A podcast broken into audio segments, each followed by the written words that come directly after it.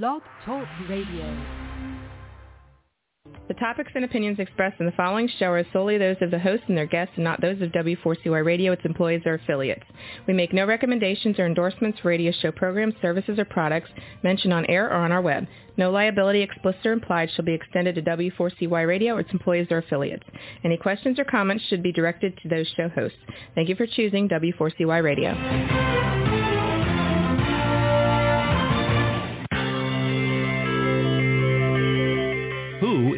January Jones? She is not a young, beautiful, talented actress on Mad Men.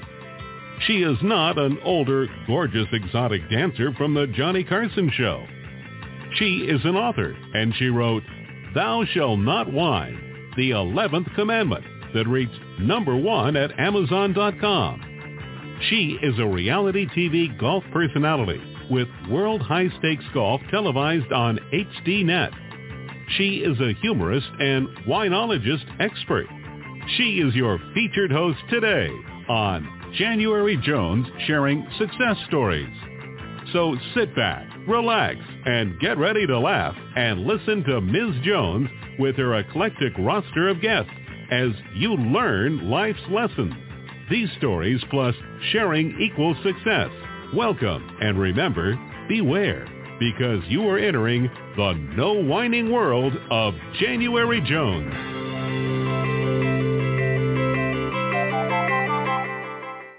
Hello, everyone. I hope you're having a wonderful day. I'm January Jones, and I'd like to welcome you to our podcast today. As you can see, I'm doing my new brand promotion. I'm now being known as the Glitter Granny Hat Lady. and today I'm wearing my Woman's History green hat. You know, actually, hats are just terrific because then you don't really have to fuss that much with your hair. now for my listeners, let me ask you a question. Did you know it's Women's History Month, March?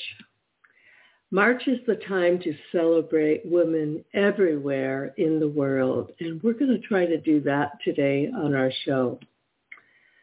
Tell me, do you know why we need to elect more women to represent all of us? Yes, we need lots more. Why do you think women are more likely to reach across the aisle in Congress and can actually get things done? Have you ever wondered why women are better at fast-tracking new ideas? Eh, think about your mother. Can you imagine what it would be like to be able to go from the kitchen to Congress and be successful? Do you wish you could meet someone who can tell you how to do it?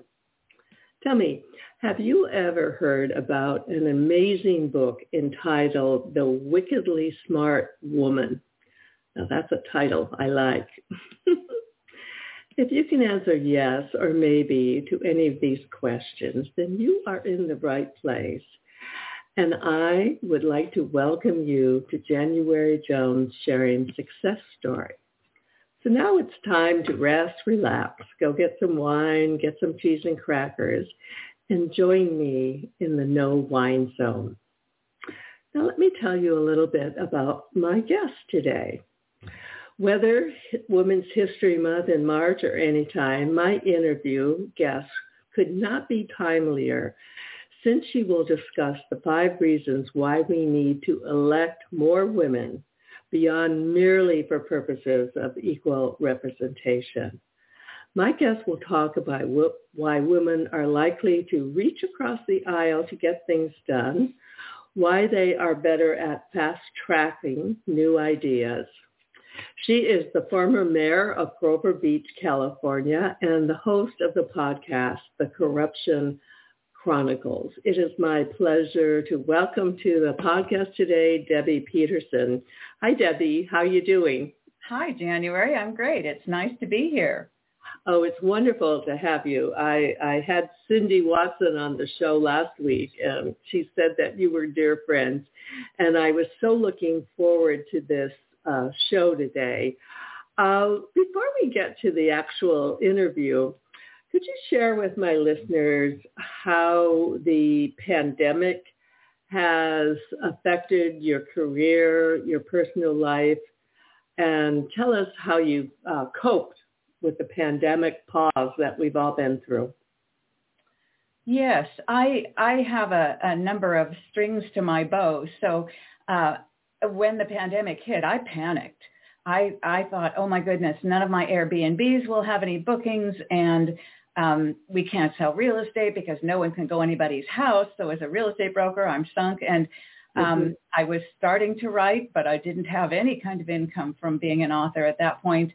And um, so I panicked and and quit paying my mortgage and got forbearance from my mortgage companies and um, and then uh, found that for the first time ever, uh, in the United States, I lived in Britain for 20 years, it was different, but for the first time ever in the United States, all of a sudden there was funding available to help get through the crisis. And so I took out a small business administration loan that I'm repaying now and, um, and took advantage of some of those things and that got me through. But the other thing I discovered was that in fact, um, my Airbnb business was busier than ever because everybody needed to get out of Dodge you know, folks just had to travel and they could travel together in small family groups and that worked.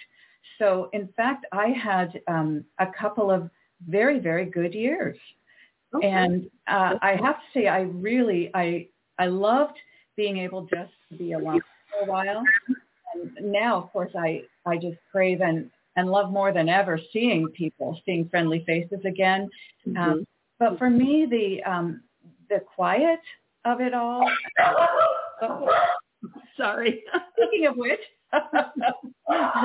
that's my partner, Ginger Ale. My, my I love it. so she's greeting him.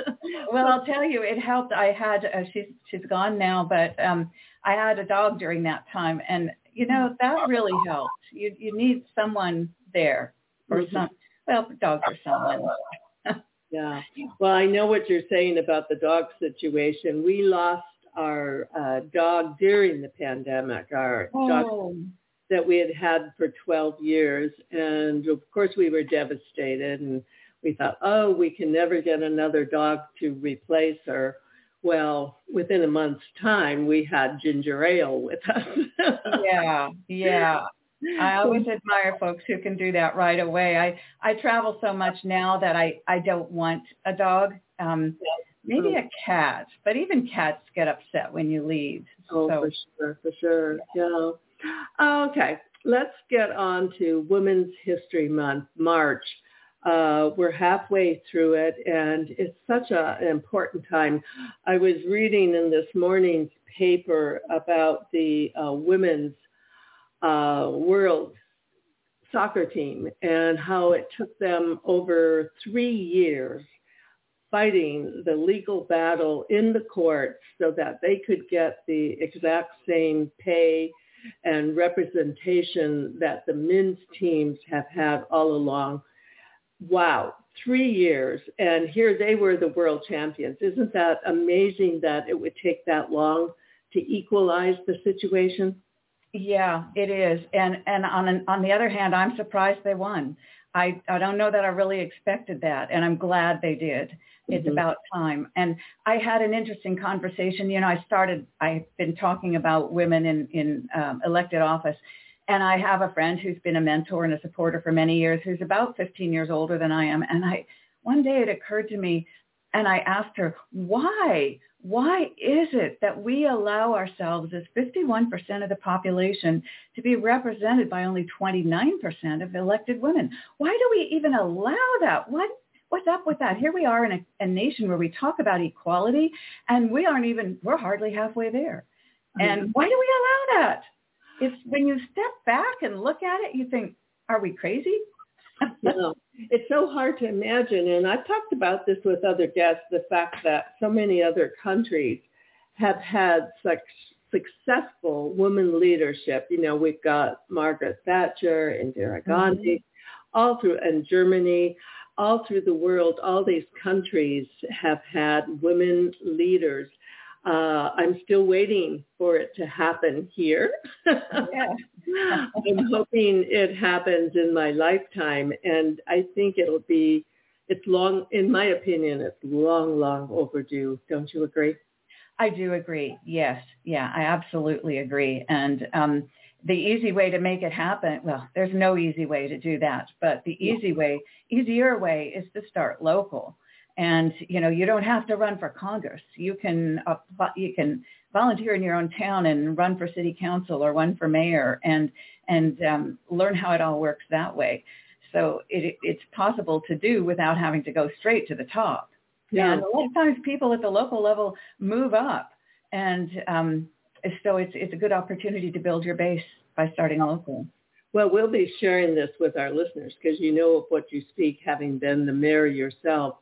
Uh, what an amazing thing to do. I can't imagine running for mayor. How brave you were. it didn't seem brave at the time. I um, there are a lot of things that came after that were much braver, but um, um, you know, I had been on the city planning commission for four years and then elected as a city council member for four years. So by the time I ran for mayor, I'd been serving for eight years, and I had a good feel for for Uh-huh. um, the community and and how I could serve. So that that really was that as I, I was saying earlier, it was a natural progression, and and it allowed me to do it um, fairly seamlessly. Yeah, and and I'm assuming that you had tremendous support from your family and friends. I Uh, did. Yeah, that would be part of the equation. There's no way you could do it without them. Um, No. We're going to talk about uh, the most important historical contribution that women have made in our country's history when we come from back from our break. And it's a short break. So if you are a whiner or know someone who is a whiner, this book is for you. Lately, there's a whining epidemic in our world. People are even whining about whining. Are you sick and tired of listening to everyone whining all the time? So was January Jones, the author of Thou Shall Not Whine, the 11th commandment that reached number one at Amazon.com. Ms. Jones based her book on a survey of the top 10 things that people whine about at all ages and all stages of life. January is a success coach that can tell you how to help others. When you buy Thou Shalt Not Whine, the 11th commandment, you'll find out what people whine about and how to stop them from whining. This is the perfect gift book to give or get for any occasion. Thou Shall Not Whine was voted the best gift to be given anonymously for those special people in your life. Ms. Jones is an internationally known author in the style of Erma Bombeck, specializing in housewife humor with her book being published in Korea and China. You can find Thou Shall Not Whine at Amazon.com. Welcome back. And my book, Thou Now Shalt Whine, is now available at audible.com too.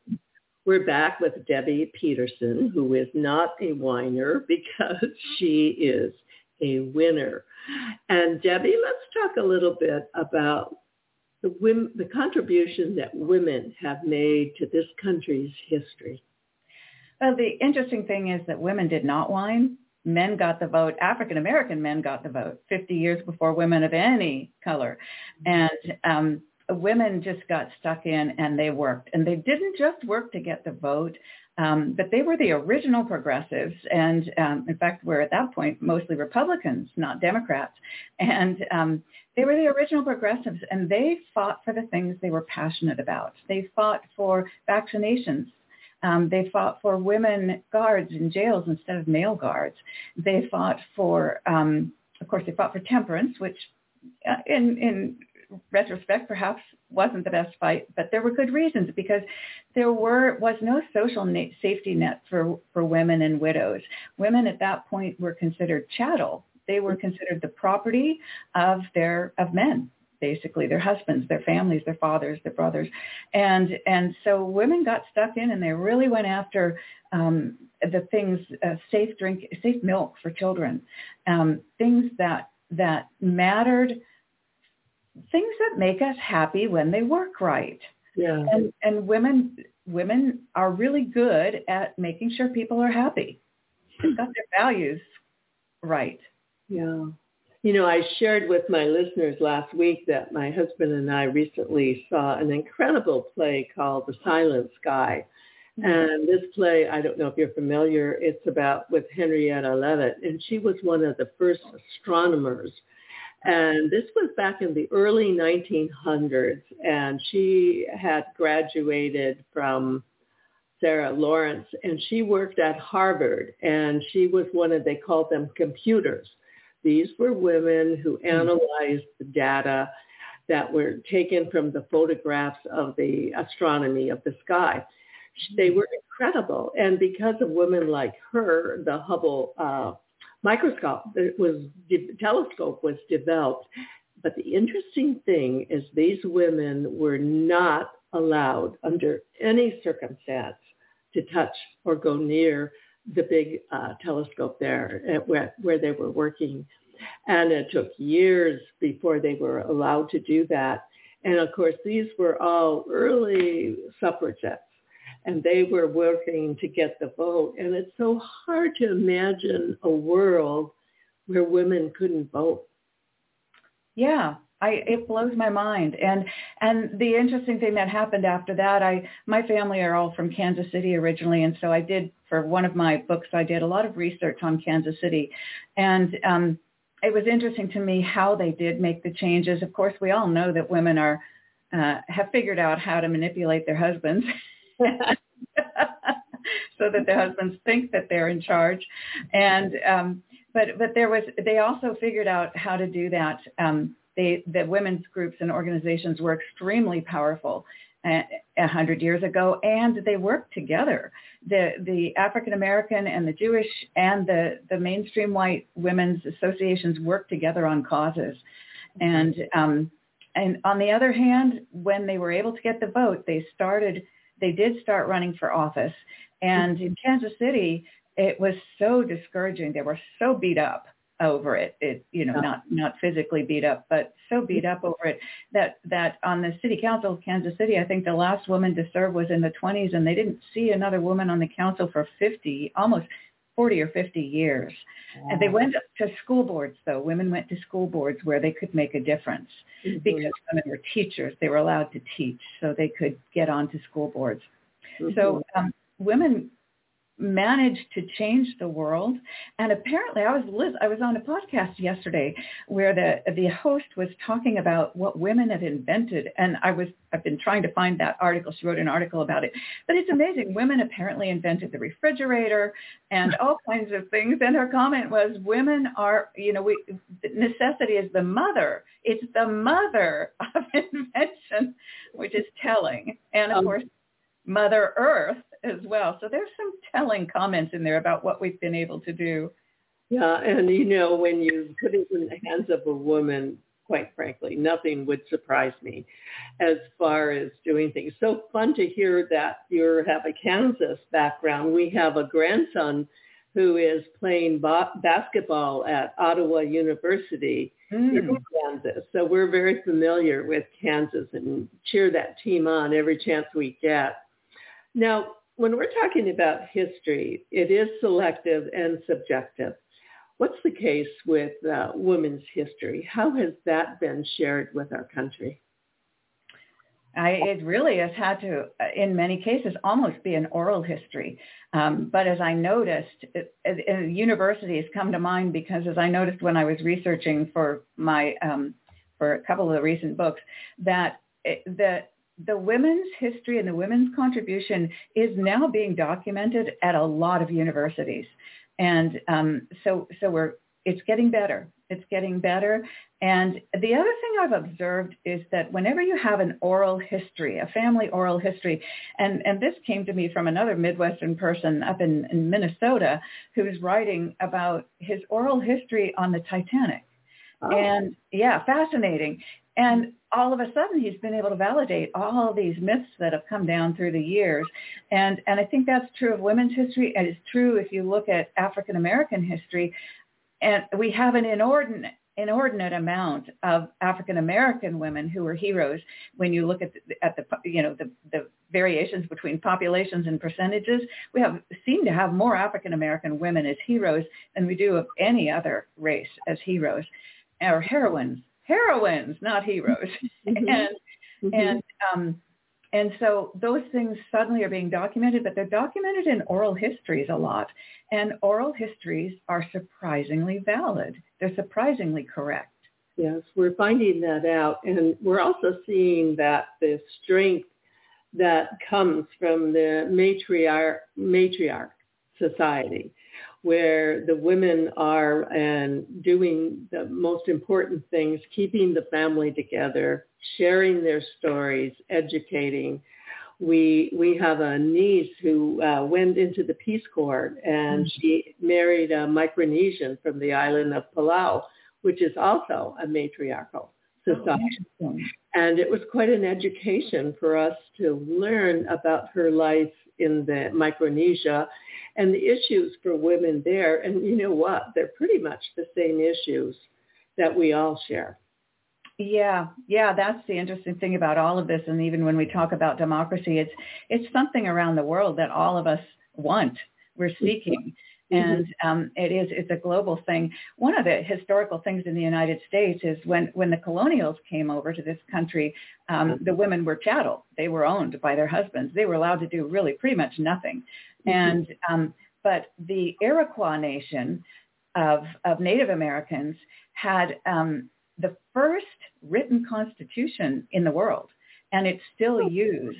And that they they first uh, it was first written, I believe, in in eleven the late 1100s, and in that society, men were men were the ones who were the um, congressmen, as it were, but it was women who selected them, mm-hmm. and it was the women elders who took them out if they didn't behave, if they didn't represent folks. And there were five Iroquois nations that got together. It was a it was um, it was a peace accord that caused them to write to write their constitution. And um, in fact, our constitution was very much modeled on that. George Washington, Ben Franklin, I think John Adams too, met often with the Iroquois to understand how they modeled theirs. And they modeled it it's the same except for uh, women women oh. having rights.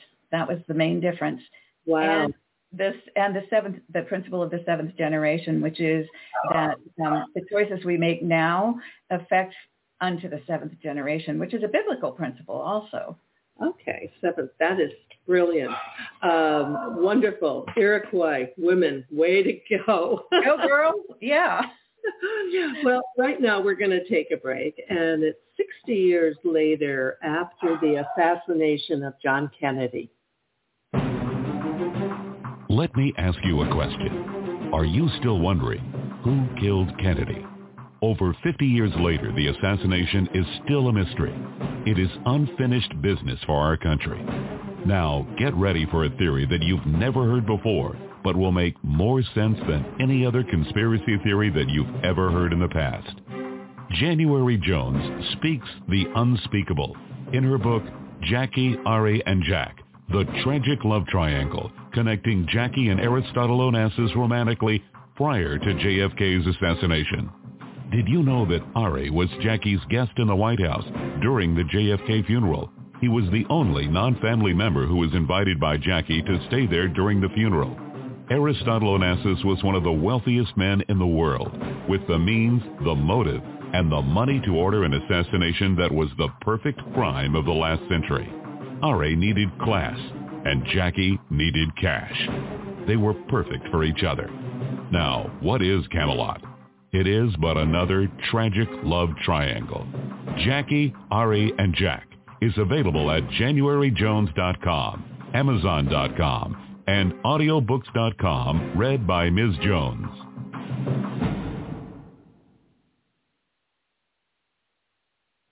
Welcome back, and I'm pleased to announce that Oh No Jackie O is just come out in audiobook, and it's narrated by Jeannie Corcoran, and she'll be on our show next week. Right now, we're back with Debbie Peterson, who is the author of the wickedly Smart Woman. I love that title. I think that's correct. And then you also wrote a book, Happiest Corruption. What prompted you to write that book?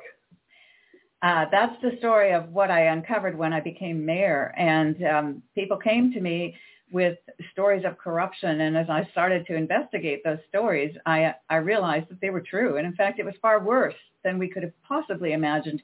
And mm-hmm. it's, it's an unfinished story.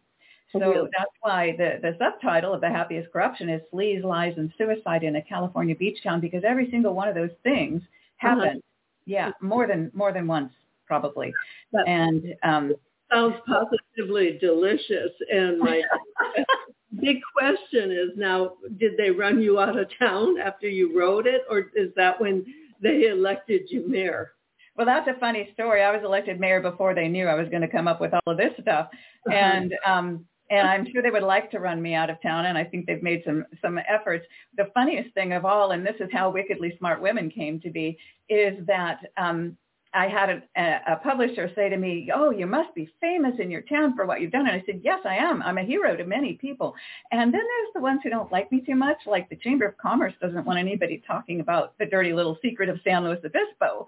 And and that's what she said. "Oh, you're the dirty little secret." And I said, "Yeah, I can't give my books out as door prizes at the Chamber of Commerce, and it's unofficial according to a local youth bookstore." The book is unofficially, well, shouldn't say unofficially, it's banned in this county, but um, I've had a lot of readers and a lot of speaking opportunities. And, um, and I think it's important when we speak about corruption, psychologists are now saying that speaking about the consequences, both you go to jail if you do it, and here's how it hurts people, um, mm-hmm. um, change it. They actually uh, have a psychological influence and they can change it. So I started doing that because I realized there was nothing else I could do. And um, and yes, it is quite a story, and and we're looking at putting it on the screen now. So um, and my meeting before you was was with a producer. So um, hopefully that will change things. That's my goal. Let's make it better. Let's make it better. Let's make people aware so they can fix it. Okay, these small town stories are delicious, as we know. Yeah. And in Wickedly Smart Woman, your premise is trusting intuition and then taking action and this transforms world. Um, and it's women in positions of power who can do this. They can take positions and they can allow action. They can allow things to change. Can you give us some examples of how that works in the real life, perhaps in your small city or in the world? Yeah. In fact, the Wickedly Smart Women uh, book is an anthology, and that is somebody else's brand, not mine. I wish it was mine. It's fabulous. Um, But I mm-hmm. was so taken with it that I agreed to write a chapter in the anthology. And as I started to write about the corruption that I'd found, I only had 2,500 words. Oh. I realized that although men and women equally fought the corruption, when it came to actually making the change, it was women in government positions. It was women who were CEOs on boards who said, hold on a minute, this, what's going on here doesn't look good. Let's fix this. And then brought the men along. And um, that is an international phenomenon. And I didn't know it at the time. I wondered, is this just me? Was this just my experience or does this happen everywhere?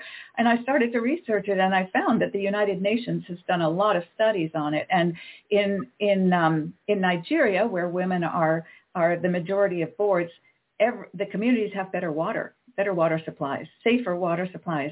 In Norway, even though women are 45% of the elected uh, uh, people in the country, mm-hmm. um, in, in communities where they are the majority, the child care services are better and more free, you know, they have more child care, better child care. And, yeah. and so it's that same thing that women will fight for what they're passionate about. Um, but the other amazing finding is that when women are in office, um, communities rate themselves as happier. Oh, not just the 51% of us who would like to be fully represented, but the, um, which means we've got to get off our backsides, um, mm-hmm. but also the men because they're you know it's it's a majority. Mm-hmm. Why, why do you why do you think it is that women are you know I think it's we've been held back for so long and it's about time for it to happen, for women to start taking action, for start getting involved. And we're seeing that in Congress. I mean, it's just every year it's better and better as far as more women representing us.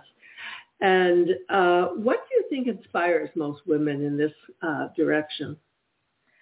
Uh, well, I'll tell you what I hope inspires them.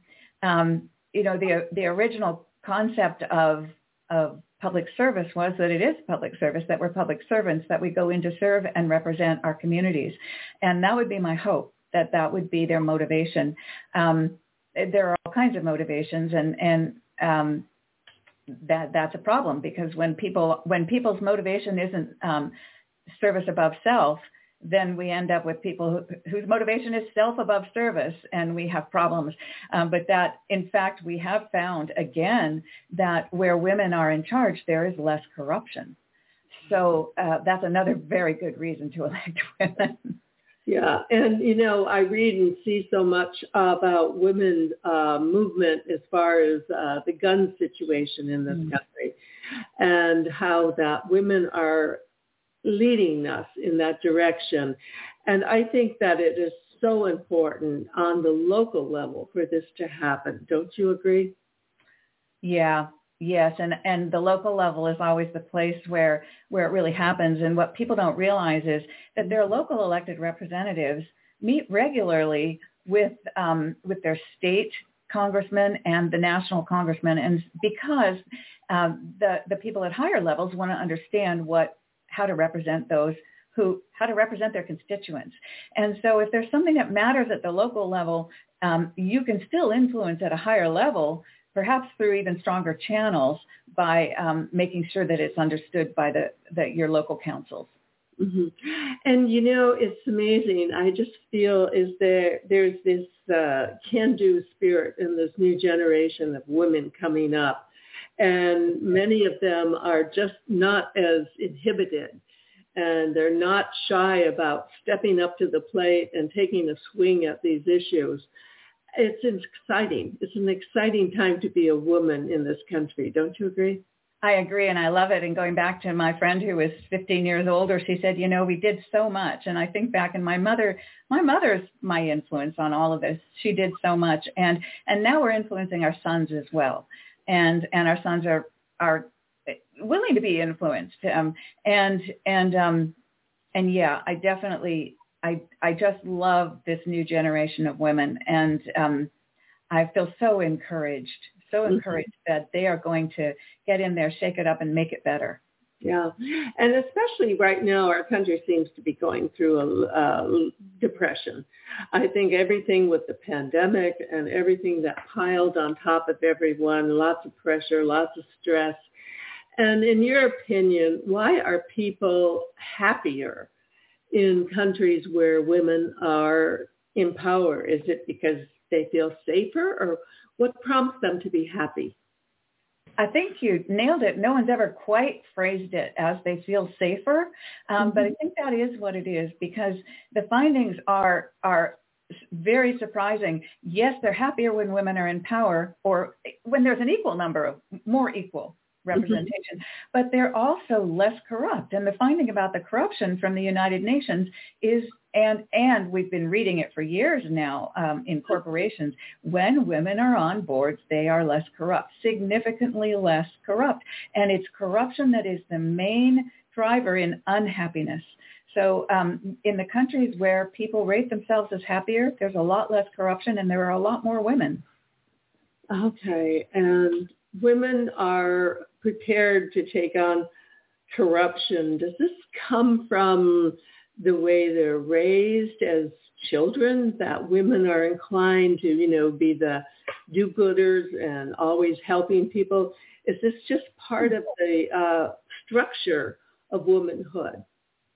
That's really interesting. I, I don't know the answer, and I don't think that I, I, I write a blog for Psychology Today, and so far I haven't uh, psychologists haven't quite figured that one out either. There's not enough, you know, we don't really have that answer. But I, I do think that there is, I agree that there's got to be an element as we are, we are trained to be caregivers. We are trained to be helpers. And I don't think it's just socialization. I think partly it's, um, it's our DNA.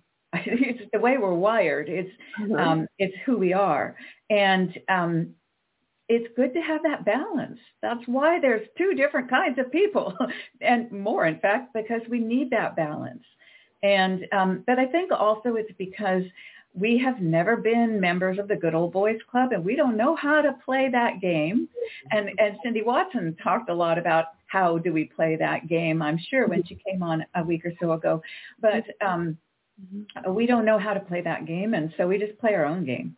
Yeah, and and I think uh, most little girls, uh, uh, quite a few of them, are programmed to be people pleasers. Oh, And- yeah. Yeah, and once you're in that position of pleasing people, of course you're not going to be corrupt. You're not, you know, that's, and you you're smart enough to know that's not going to please anyone. So you uh, definitely have a path cut out for you, and um, I, I'm I can easily believe that women are less corrupt and less tempted than men in this world. And I think we're tempted by different things. And uh, when they do studies on um, the drug trade, they find that women can be equally as corrupt as men, in some cases even more. Um, but, but you know, what what a phenomenon! Uh, wouldn't it be something if the people who were elect, we elect to represent us actually wanted to please us, not themselves? That would be magic.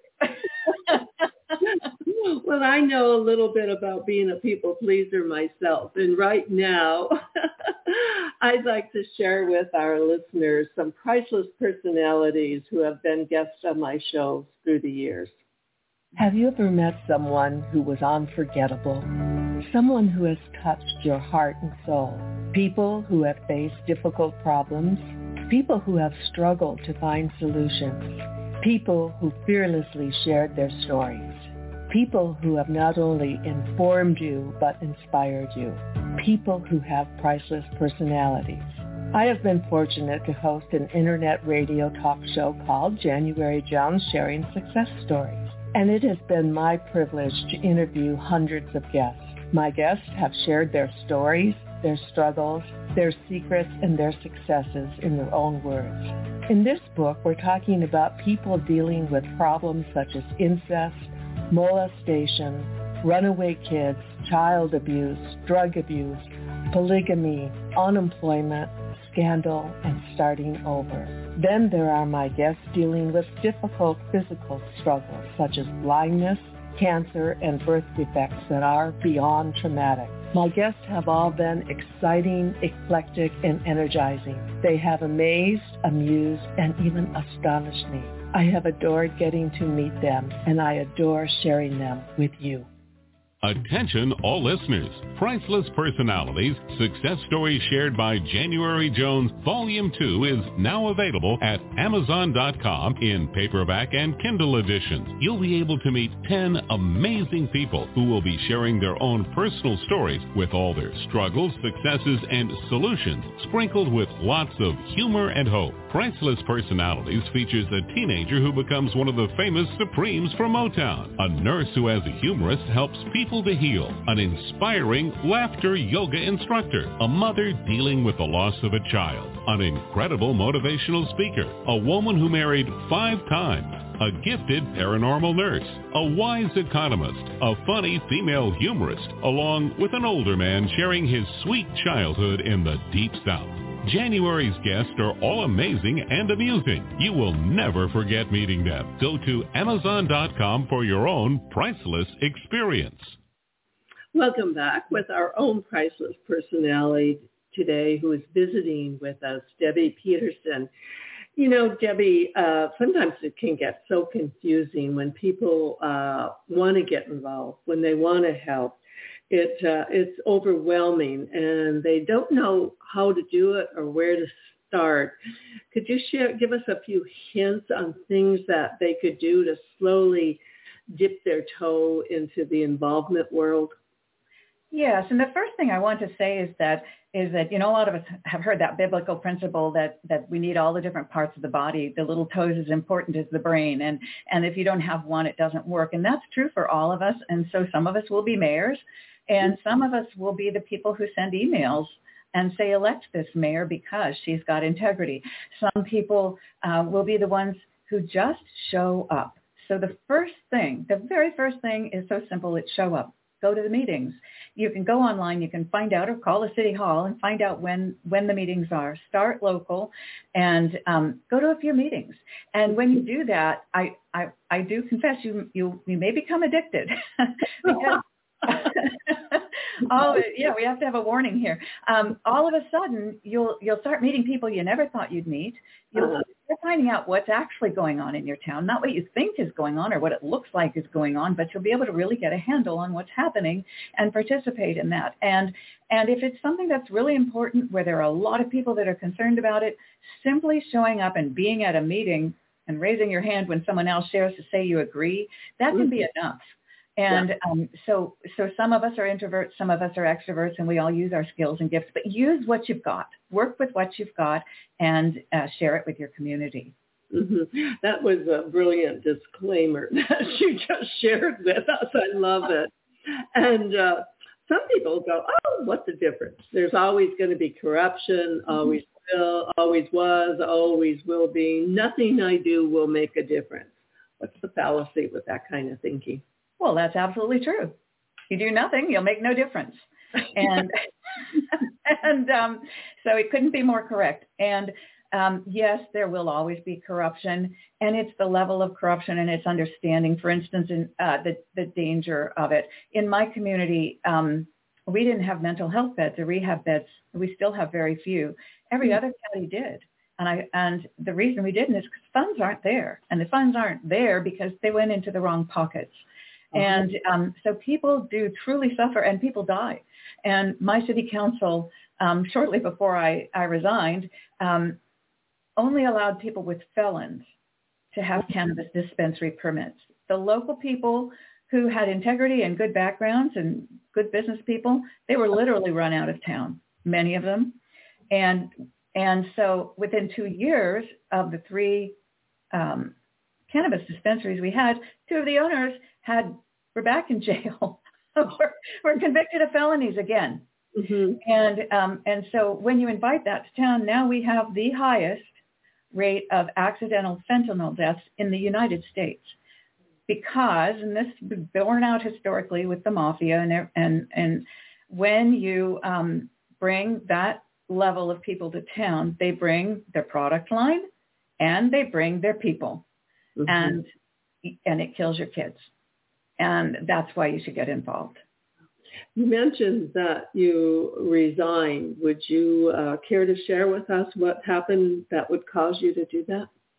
Yes, I, I had been, um, as I said, uh, in it 10 years by the time I finished my term as mayor and had planned to move on and start to write then, stayed for another five years because of the corruption. I, I, there were still some things I could do to fix some of it. And um, I got to the point when I was completely outnumbered. And I was one of five people on a council who were approving criminals. And so I, um, I realized that the best thing I could do would be to tell the story. It would be to resign because I couldn't have any effect anymore on what was really happening. I was outnumbered. But I mm-hmm. could write about it and see if I could get the attention. Yeah, that's uh, that's brilliant. Um, tell us a little bit about your integrity 101 series and uh, share with our listeners how they can find it and what, what's it all about. It sounds enticing. Yes, that, that name came up from um, uh, a meeting with Jack Canfield, who was the Chicken Soup for the Soul author. And, and he said, you know, Debbie, everything you're doing is all about integrity. And it's fascinating for me to read about this as someone who lives in a small town in California and a, by the beach, not very far from your beach. Um, why don't you do an Integrity 101 series? And so what I've done is I've combined my books, Happiest Corruption, City Council 101, and then my online course, Double Dias, Adventures in Local Government. I've combined those all under the um, Integrity 101 series, and I'll be doing more in that series as, as, as the years move along. Um, and what amazed me was there's nothing online. I was the only one doing Integrity 101. That's scary. Yeah, that is scary. And and if anyone is interested in finding it, uh, I'm sure it is at your website. And yes. All of uh, Bethany's information is at the bottom of the screen. So take your pencil, paper, write it down, contact her if she has any questions. And uh, when will there be a new series? When will Integrity 101 be starting up again? Uh, the next one will be out in the next couple of months, and it is um, We the People, How to Beat City Hall. So oh. that'll answer a lot of the questions. And yes, hmm. DebbiePeterson.com, just my name.com. You can link to all of the books. You can link to the online course. I've got a special offer on the course. It's it's $97. They're usually 397, but I want the message out there. I want people equipped. So you can you can equip yourself to be very effective in local government very quickly with that course. Wonderful. And there it is right there for anyone who is uh, thinking about getting involved, thinking about turning things around. And, you know, this is the kind of thing you don't have to immerse yourself. You can do it in baby steps and slowly figure it all out. You know, we're closing this wonderful podcast out right now. And Debbie, I always ask all my guests before we close, if you could have lunch or dinner with anyone living or dead besides me, who would you like to share your meal with? You know, my hero all these years has always been Richard Branson. And um, I started watching him as an entrepreneur when I was young. And he uh, he was a high school dropout. All his father was a judge, came from uh, you know an intelligent family, um, and look what he's done. And yeah. uh, and he's always had a, a he's always had a sense of humor. He's always been creative, and as far as I can tell, he's always been ethical. So I, I would love to have lunch with Richard Branson. Well, then, yeah, sure. Then you could jump in one of his planes and fly away. Maybe go to the moon because he's going way up there now. yeah, yeah. And I noticed that on that one launch, he had uh, an elderly woman that was a part of it, which really impressed me. I mean, I'm not quite ready to volunteer, but, but I'm glad he's doing it. And, you know, Debbie, thank you so much for coming on the podcast. It's been so wonderful to share you with our listeners, and we hope everyone has enjoyed our time together. We have tried to be informative, and Debbie certainly is inspiring. Next Tuesday, live at 2 p.m., Story Genie will be with me, Jeannie Corcoran, who did the audio for my book, Oh No, Jackie O. So we're going to be talking all about the JFK assassination 60 years later.